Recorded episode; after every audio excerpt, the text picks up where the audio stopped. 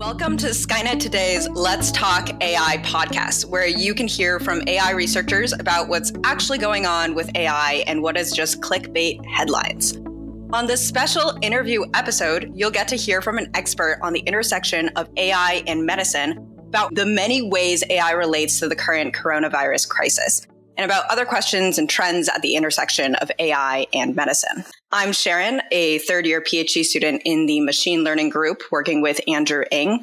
I do research on generative models, improving generalization of neural networks, and applying machine learning to healthcare and tackling the climate crisis. And with me for this interview is Professor Matt Lungren, one of our fantastic collaborators in the lab. Matt is a faculty at Stanford, a co director at the Stanford Center for Artificial Intelligence in Medicine and Imaging, or AIMI, uh, an interventional radiologist at Stanford University School of Medicine, and is on the Machine Learning Committee at the Radiological Society of North America, or RSNA. Thanks for making the time for this, Matt. I imagine it must be a hectic time to some extent. Uh, how have the last few weeks been going for you as the coronavirus crisis has really hit here in the US. Yeah, hi, thanks, and uh, thanks for having me. Um, yeah, you know, it has been a crazy few weeks. It's been um, it's been pretty much nonstop. I will say that um, both as sort of a radiologist on the front lines in the procedural world, um, dealing with these patients, uh, learning practically every day uh, more and more about this disease and and what we are to do on the front lines to to treat and manage these patients. But but also to learn about how we can potentially apply some of our research and data science uh, techniques to to help make better decisions and potentially forecast what we're what we're going to be expecting in the in the days and weeks to come. Yeah, definitely. Um, so, given how it's very much uh, what most of us are thinking about these days, for this podcast, we'll start off by focusing on COVID 19 and then later step back to discuss less topical things. Uh, so, two weeks ago, there was an article called Can AI Diagnose COVID 19 on CT Scans? Can Humans? It concludes with, quote, AI tools built to diagnose COVID 19 infection need to be evaluated robustly since current radiological knowledge does not have specific features that can help identify COVID 19 infection on CT scans. That said, AI tools have a vital role to play in quantifying disease progression and possibly predicting disease outcomes. So, Matt, what are your thoughts on AI's role in diagnosis and other aspects of the response to coronavirus? Yeah, this is a very, very interesting article, and there have been, of course, many since. I, I uh, um, one of my colleagues uh, kind of uh, quipped that um, that all of the hundreds of emails a day about AI have switched to COVID emails, and um, and it's kind of interesting that we still find ourselves at the center of a lot of this. But you know, from from our perspective, I think that there are there are several great opportunities and, and even a couple pitfalls that I think as a community we have to be careful about. I think you know, starting out, I think that you know, as this crisis is sort of developing, we've seen groups that have rapidly been overwhelmed by these cases, and to the point where even the point of care testing, as we've seen in Italy and parts of China in certain circumstances circumstances has really hampered their ability to, to, to identify these patients and properly triage them. And so in those settings, um, imaging actually played a vital role. And there have been a couple great papers that have described opportunities for uh, for quick screening and, and simply triaging for patients who are coming and presenting with uh, with respiratory illness. Um, but you know, looking more long term and where AI might fit in, I think that you know, for the most part, it's kind of one of those questions where uh, AI may be able to do something um, in terms of identifying these patients and potentially even quantifying the disease. But um, as many articles have pointed out, and, and, certainly most medical societies have tried to emphasize, uh, it's not an ideal screening test. And and I think it's um, although tempting to potentially use it for that purpose, uh, and then certainly uh, consider you know injecting AI into that uh, screening process, it, it actually could potentially cause more harm uh, harm than good. And and let me explain why. I think that for the most part, not only do you have patients that are um, highly contagious uh, and have the opportunity then, as you bring them into the healthcare system, to image them, uh, potentially infecting staff and, and, other frontline care workers, only to find that they have a disease for which you have a high pretest probability and likely have other ways to diagnose. It doesn't quite make sense and, and, and potentially could, as I mentioned, cause harm. The other issue is that, you know, even though that there are some findings on imaging that are very specific uh, for, uh, for COVID-19 in the proper pretest, test uh, grouping. If you imagine now, take away the pandemic and we're in an endemic situation where we have this disease circulating, but also many other common diseases that we typically see on, on imaging, then, then you have a situation where you're potentially uh, overdiagnosing uh, uh, COVID 19, for example, particularly if you're training models to recognize what are, what are you know, in, in conglomerate, a very uh, general uh, group of findings. And so it, it, can be challenging to to sort of find where AI could fit in here. But but in my view, there are some potential uh, big opportunities for for model development. I think the first I think will be as part of as you sort of pointed out from the from that article is trying to understand in, con- in conjunction with the clinical data who is going to need an escalated level of care and who will not. Um, it's uh, not entirely clear that we have a, a, a grip on this, uh, both from the clinical front lines and, and certainly from the research perspective. And we're still learning about how to determine who is going to do well, that you can manage them at home safely, um, and then those that need to be hospitalized and potentially intubated on a mechanical ventilator to to get them through uh, get them through the disease. And so that is a place where I believe imaging, but also imaging in, in, in addition to clinical data could could potentially play a huge role.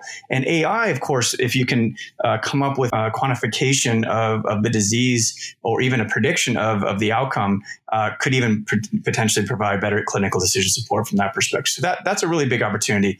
I think that another one that I, I, I don't see a lot of folks talking about, but I do think will be important. Uh, we have to remember that this uh, pandemic and, and, what we're calling the surge will eventually sort of uh, and, and, thankfully fade away into a, sort of a new environment of we have to live with this disease at least um, until we have a greater herd immunity and um, and have the uh, availability of vaccines uh, that are effective. And so until that time, which again could be a year, maybe even two years from now, we have to figure out a way to to identify these patients among uh, patients that might be presenting with heart failure or the flu or uh, bacterial pneumonia, atypical pneumonias. There's all kinds of other respiratory diseases uh, that we're going to need to be better at identifying these patients um, and certainly triaging them out uh, in a in a more um, a usual population, and that is going to become particularly important next fall as we uh, or, you know, we talked to many different epidemiologists and so scientists who are telling us that, you know, this is likely to have a, a second peak uh, to come in the fall. And, and, hopefully we'll be ready, certainly more ready than we have been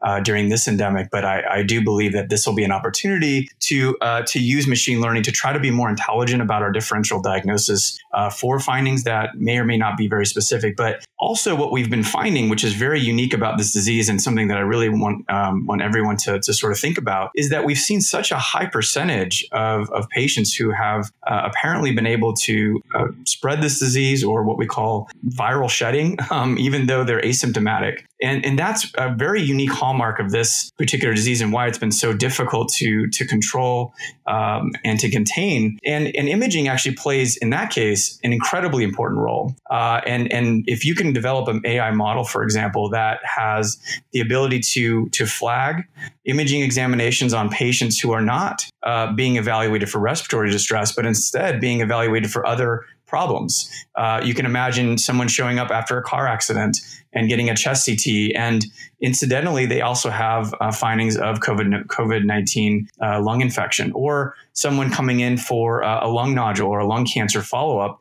and they also happen to have findings for uh, for COVID nineteen. Now, this is important because number one, if you're asymptomatic, you're potentially exposing people around you, and and we would like to be able to continue to control these outbreaks from a public health perspective. So an AI model that's running in the background on, on any imaging test that uh, may image those portions of the lung and have findings that could be sensitive for, for COVID-19 could potentially identify patients um, even potentially alerting uh, public health authorities of outbreaks, but certainly not allowing um, uh, the outbreak to continue, you know, decontaminating the scanner, identifying the, the, the patients and certainly doing some contact tracing would be important follow-ups there. So so those are just a couple examples I think in my mind of where uh, I think the intersection of AI and uh, and and healthcare, particularly as this uh, crisis is kind of evolving, um, I think could play a big role.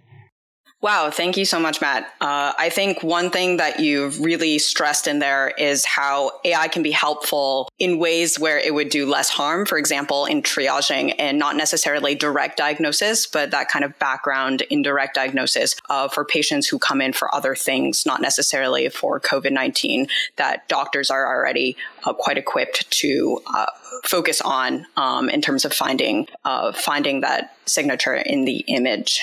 Could you unpack a little bit how AI would be uh, enabling less harm than diagnosis when it comes to helping with triaging?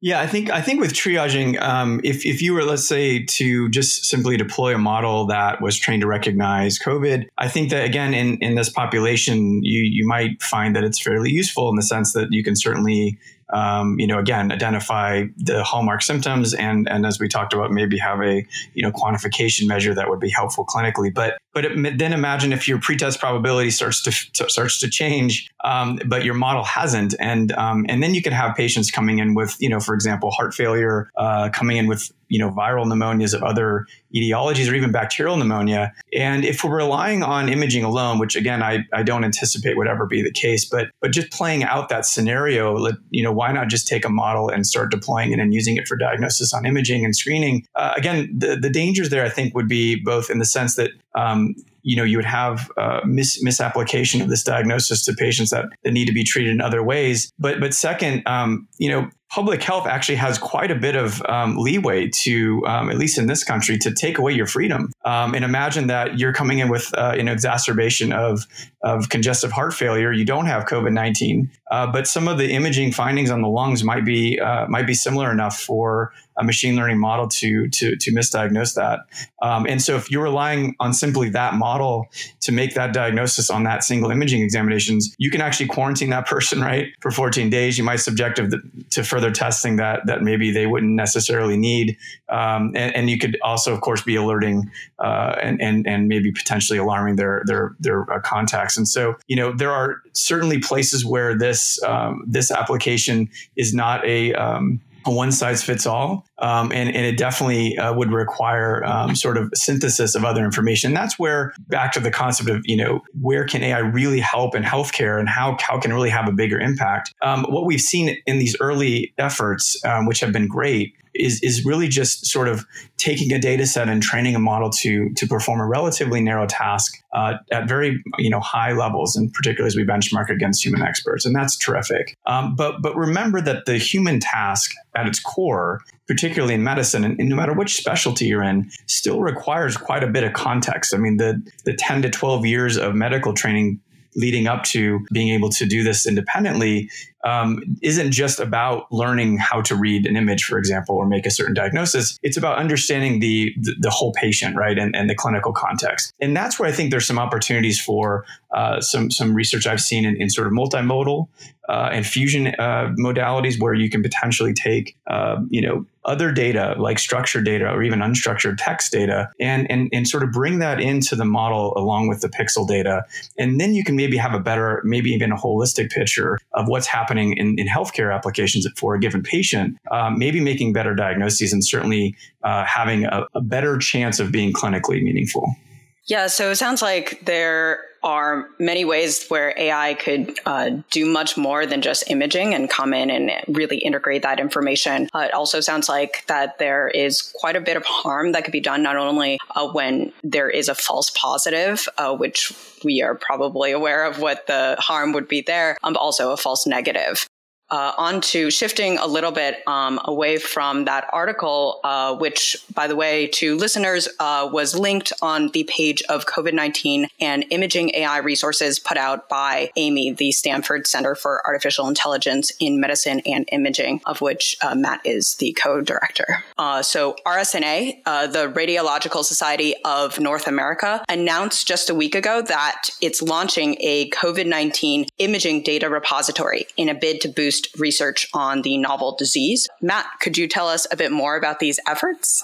Absolutely, yeah. This is something that um, I'm, I'm, very, uh, very passionate about. I think in general, certainly as part of the AIMI Center mission, um, but but just more broadly in the research and education communities. I think that um, one thing that healthcare has not done as well as um, as those in the computer science world is is share. Um, certainly, we share results of, of things that we discover and certainly things that we work on, but but we're not as um, we're not as used to sharing um, our models and and our data sets, and and you know, obviously some of that has to do with with privacy and other considerations. But uh, as we've learned more, particularly in the, the medical imaging world, um, we've realized that uh, without the ability to share data freely across institutions and, and, and collaborations, um, we actually um, hurt ourselves, and, particularly trying to develop uh, clinically useful useful models in our practices. And so, as this COVID pandemic began to come forward, I think that it really provided an opportunity for alignment of interests across many different groups. The Radiologic Society of North America, of course, uh, being the largest, um, but our partners in Europe, um, partners in Australia and Asia, uh, and even our other um, cousin organizations in radiology have all really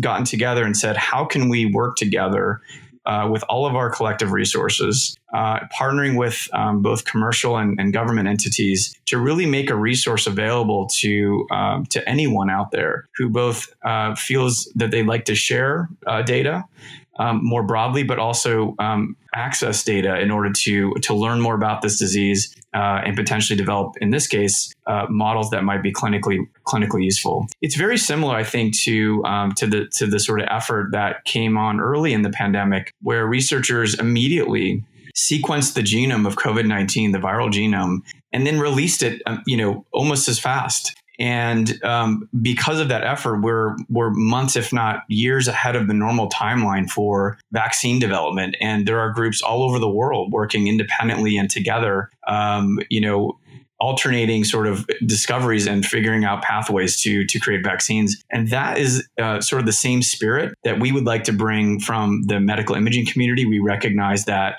the imaging findings are um, going to be at least uh, in the discussion for the foreseeable future. And certainly, imaging will play a role in the management of this disease uh, going forward. And so, uh, we can't continue to have uh, small data sets um, that are you know independently uh, researched and and have uh, the opportunity for us as a community to develop new approaches or, or have uh, conclusions that, that actually are clinically relevant. So um, this effort is not just about you know creating this data set, but it's also about aligning our annotation efforts so that we don't have a Tower of Babel as, as typically can happen when many different groups are attempting to to to work on the same problem. And so if we can achieve, and and, and again, I think this is going to be potentially one of the biggest silver linings out of this uh, current crisis is that we've we've never seen groups work so quickly and so so easily together. And in just about a week and a half, we have almost a hundred different groups who have pledged to to make data available. We have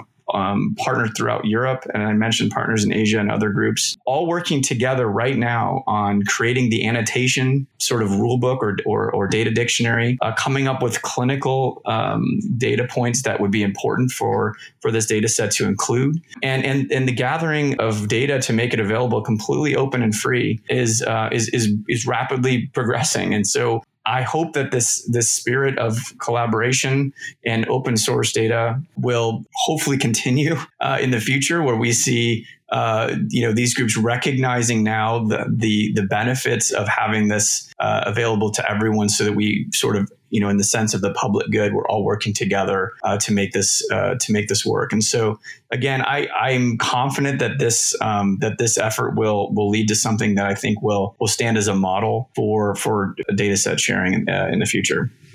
I hope so too. It sounds like COVID 19 is, in some sense, a catalyst for this quote unquote ImageNet for medicine. Could you perhaps uh, give some motivations as to why medical data is particularly challenging compared to, let's say, uh, open sourcing an ImageNet of perception data uh, to our listeners, um, and also why this is very difficult to do rapidly, uh, especially now?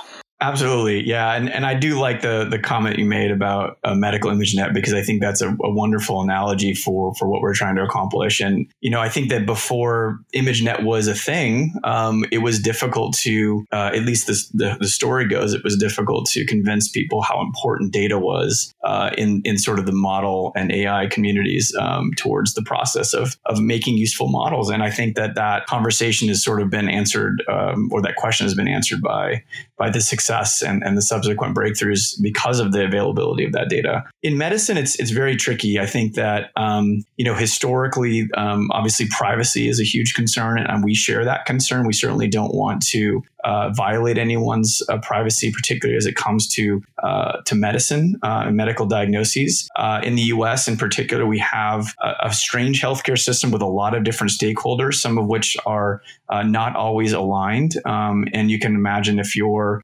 diagnosis is is somehow made available to an open source group and you're identified, maybe you won't be able to get insurance in the future. Maybe you'll have difficulties, you know, getting a job or whatever. And we we certainly recognize those sensitivities, and, and that's uh, why I think, in, in you know, again, why there's laws and other things that really clamp down on on any sort of effort that would that would potentially violate uh, medical privacy. At the same time, I think that patients are increasingly comfortable with, with the concept that um, in the right hands uh, for, for research and education use, et cetera, uh, they're very comfortable with making data available for advancing science and learning more about disease. Um, I am frequently in, in touch with patients uh, for different studies at Stanford and other institutions where uh, they're freely offering up data. Uh, they are volunteering to, you know, take home wearables, for example, and make that data completely available and, and of course used for research. And so I think that there is definitely a spirit of, um, of interest from, from the patient side. Uh, and, and I think that part of that is, is related to trust. Um, we don't, um, we don't sell their data.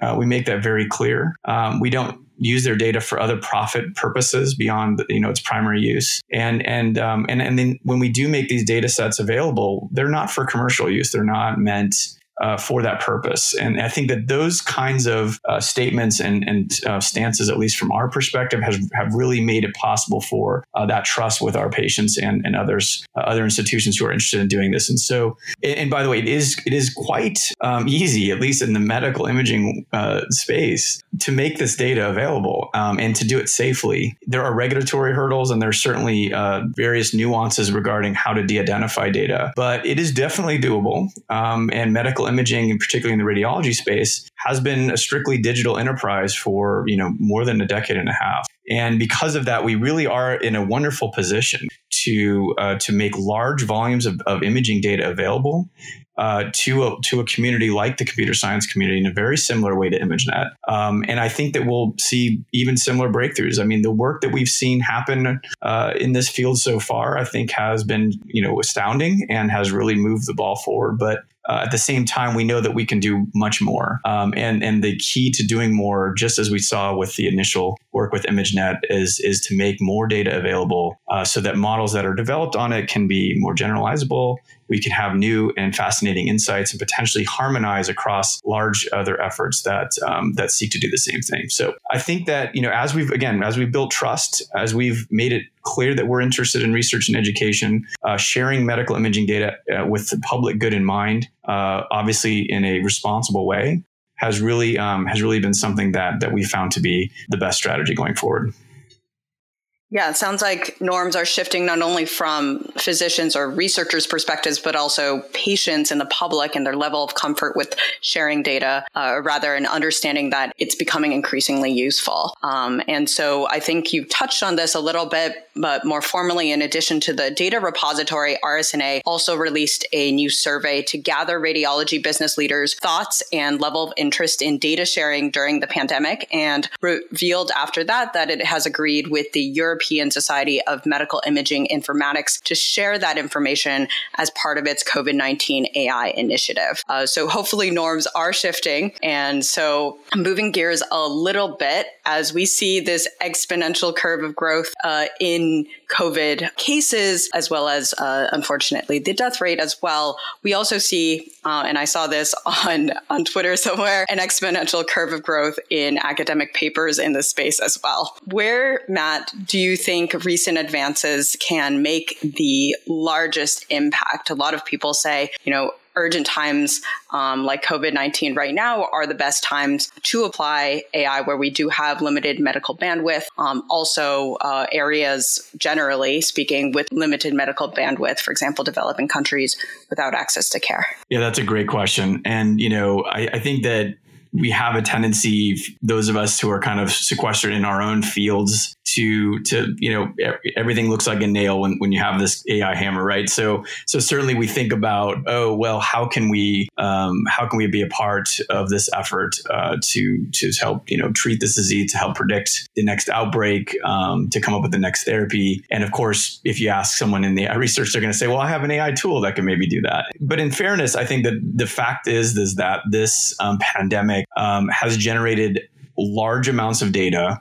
Uh, that data has probably, um, at this point, saved many lives. Um, if you look at countries like uh, Taiwan and Hong Kong, uh, Singapore, and even South Korea, uh, early on in the in the pandemic, because of the opportunity to have access to data with you know a, a well reasoned plan, they were able to sort of predict outbreaks and and sort of mitigate some of the some of the struggles that I think others found themselves in. And even with the difficulty that we've seen this pandemic cause to different healthcare systems, I think that the again the massive amount of data, the research that's being published, the release of information um, is so critically important in in a disease that we've just never had to fight before and we, we aren't familiar with. I didn't learn about COVID 19 in medical school. No one did. Um, and so we're all learning together. Um, and and I think that the you know one of the reasons why I think those of us in data science and AI are so excited about an opportunity to have an impact here is that we're seeing that data really can move the needle uh, in in saving lives. And you know, if I had to choose an area to your to your question where you know AI is going to have the biggest impact, um, you know, I'd love to say it was medical imaging or even clinical data prediction, but I, I don't actually think that's going to be where the ultimate uh, the ultimate win will be. I, I do feel that some big opportunities I think are being explored with understanding the structure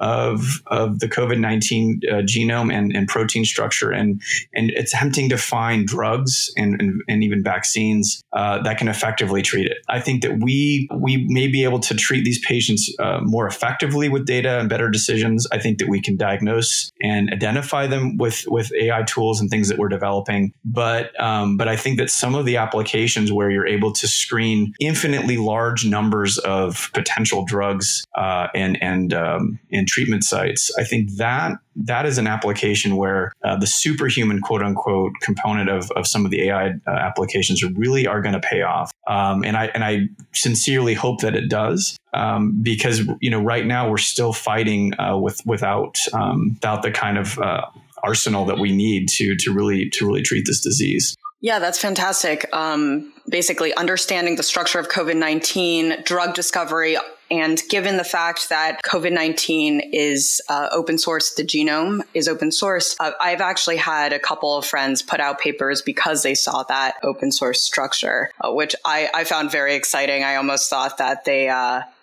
I thought they were working with the actual virus at first so that that does point to one thing. So many of our uh, listeners do want to help, and perhaps that is one way to help to start reading those papers and understanding um, understanding what's going on and what's at the front lines in terms of academic uh, problems within genomics and how AI could help. Um, but many of our listeners are also not only in AI but in tech at large. What are ways that you think they could help in general? I know we've chatted about this a little bit before, um, but would be curious to hear your thoughts listed out here.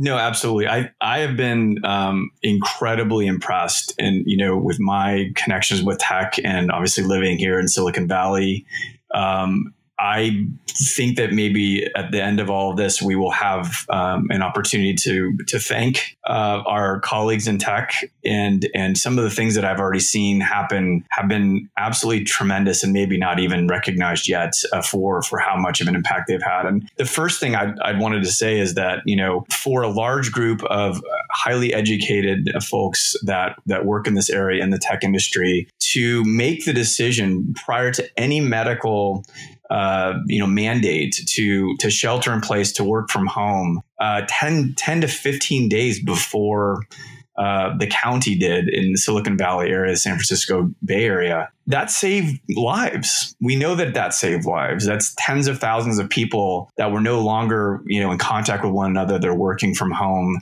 All of those contact points help flatten the curve, as we say here, uh, and as, as, we're all familiar with now. And I think that that is the first thing I, you know, I point to as as where our tech colleagues have really uh, saved lives and helped uh, helped all of us um, on the med- medical side. I think that some of the other areas that I've seen that have been just absolutely fantastic um, include um, large scale surveillance in, sen- in the sense of understanding where folks are searching for, you know, flu like symptoms. Some of those uh, applications I found to be very, very useful. Uh, there have been some groups, um, uh, Ericsson, I believe, and Slack have put together a HIPAA compliant uh, channel that verifies that you're a clinician uh, with, with your national credentials as well as personal information in order to get you into a system where you can have free flowing communication uh, with medical colleagues all across the country. Um, that has been tremendously helpful. We are all learning on our own in on the front lines about this disease and how best to treat our patients. What we don't want to do is continue to reinvent the wheel in multiple places. And so tech's ability to connect people in a way that's never been possible before has been uh, it's just been phenomenal. Um, and and and we're all learning from one another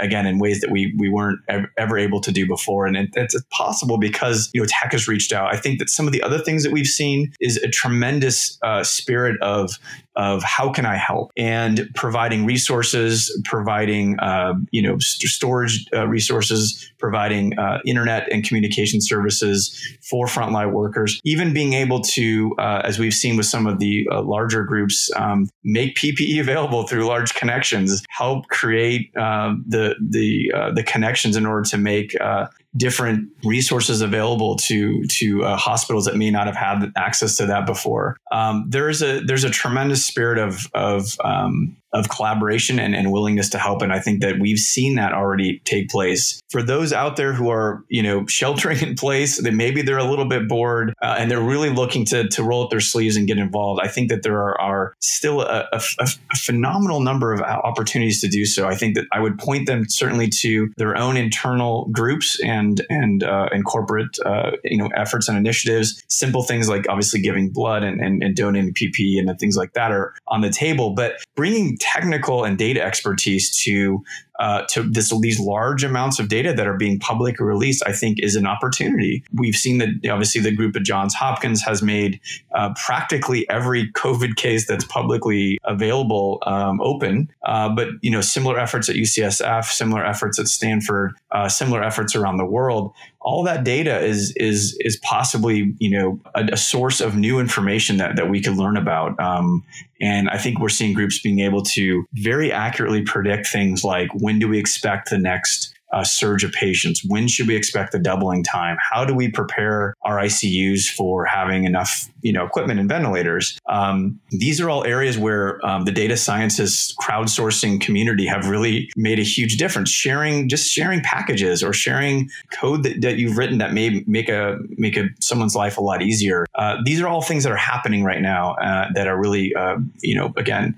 making it a tremendous difference for all of us. And I, you know, now I'll end with just the, the you know, there's the group out there that I think works in the in the you know the virtual world but then there's also the group of engineers that we've seen doing doing very very helpful things i mean they've 3d printed face shields for us they have uh, you know come up with new and innovative ways to ventilate patients that you know decades of crusty old medical research has not been even remotely looked at and and now they're getting dusted off and people are saying hey why can't we do it this way uh, with some of our modern technologies and techniques and uh, it's just it's just incredible I, I haven't seen anything more inspiring than than the way that the tech community at large has really gone hand in hand with the medical community uh, and, and, really helped us do our job. Wow, that is a very humble opinion.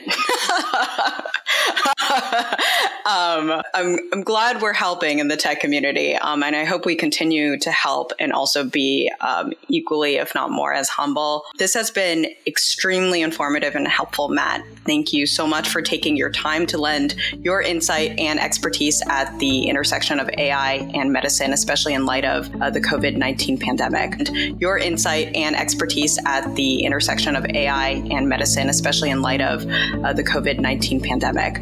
Uh, So thank you so much for you can find the articles we discussed and Professor Matt Lungren's profile, as well as subscribe to our weekly newsletter with similar ones at skynettoday.com. Subscribe to us wherever you get your podcasts, and don't forget to leave us a rating if you like the show or if you like Matt. Be sure to tune in next week.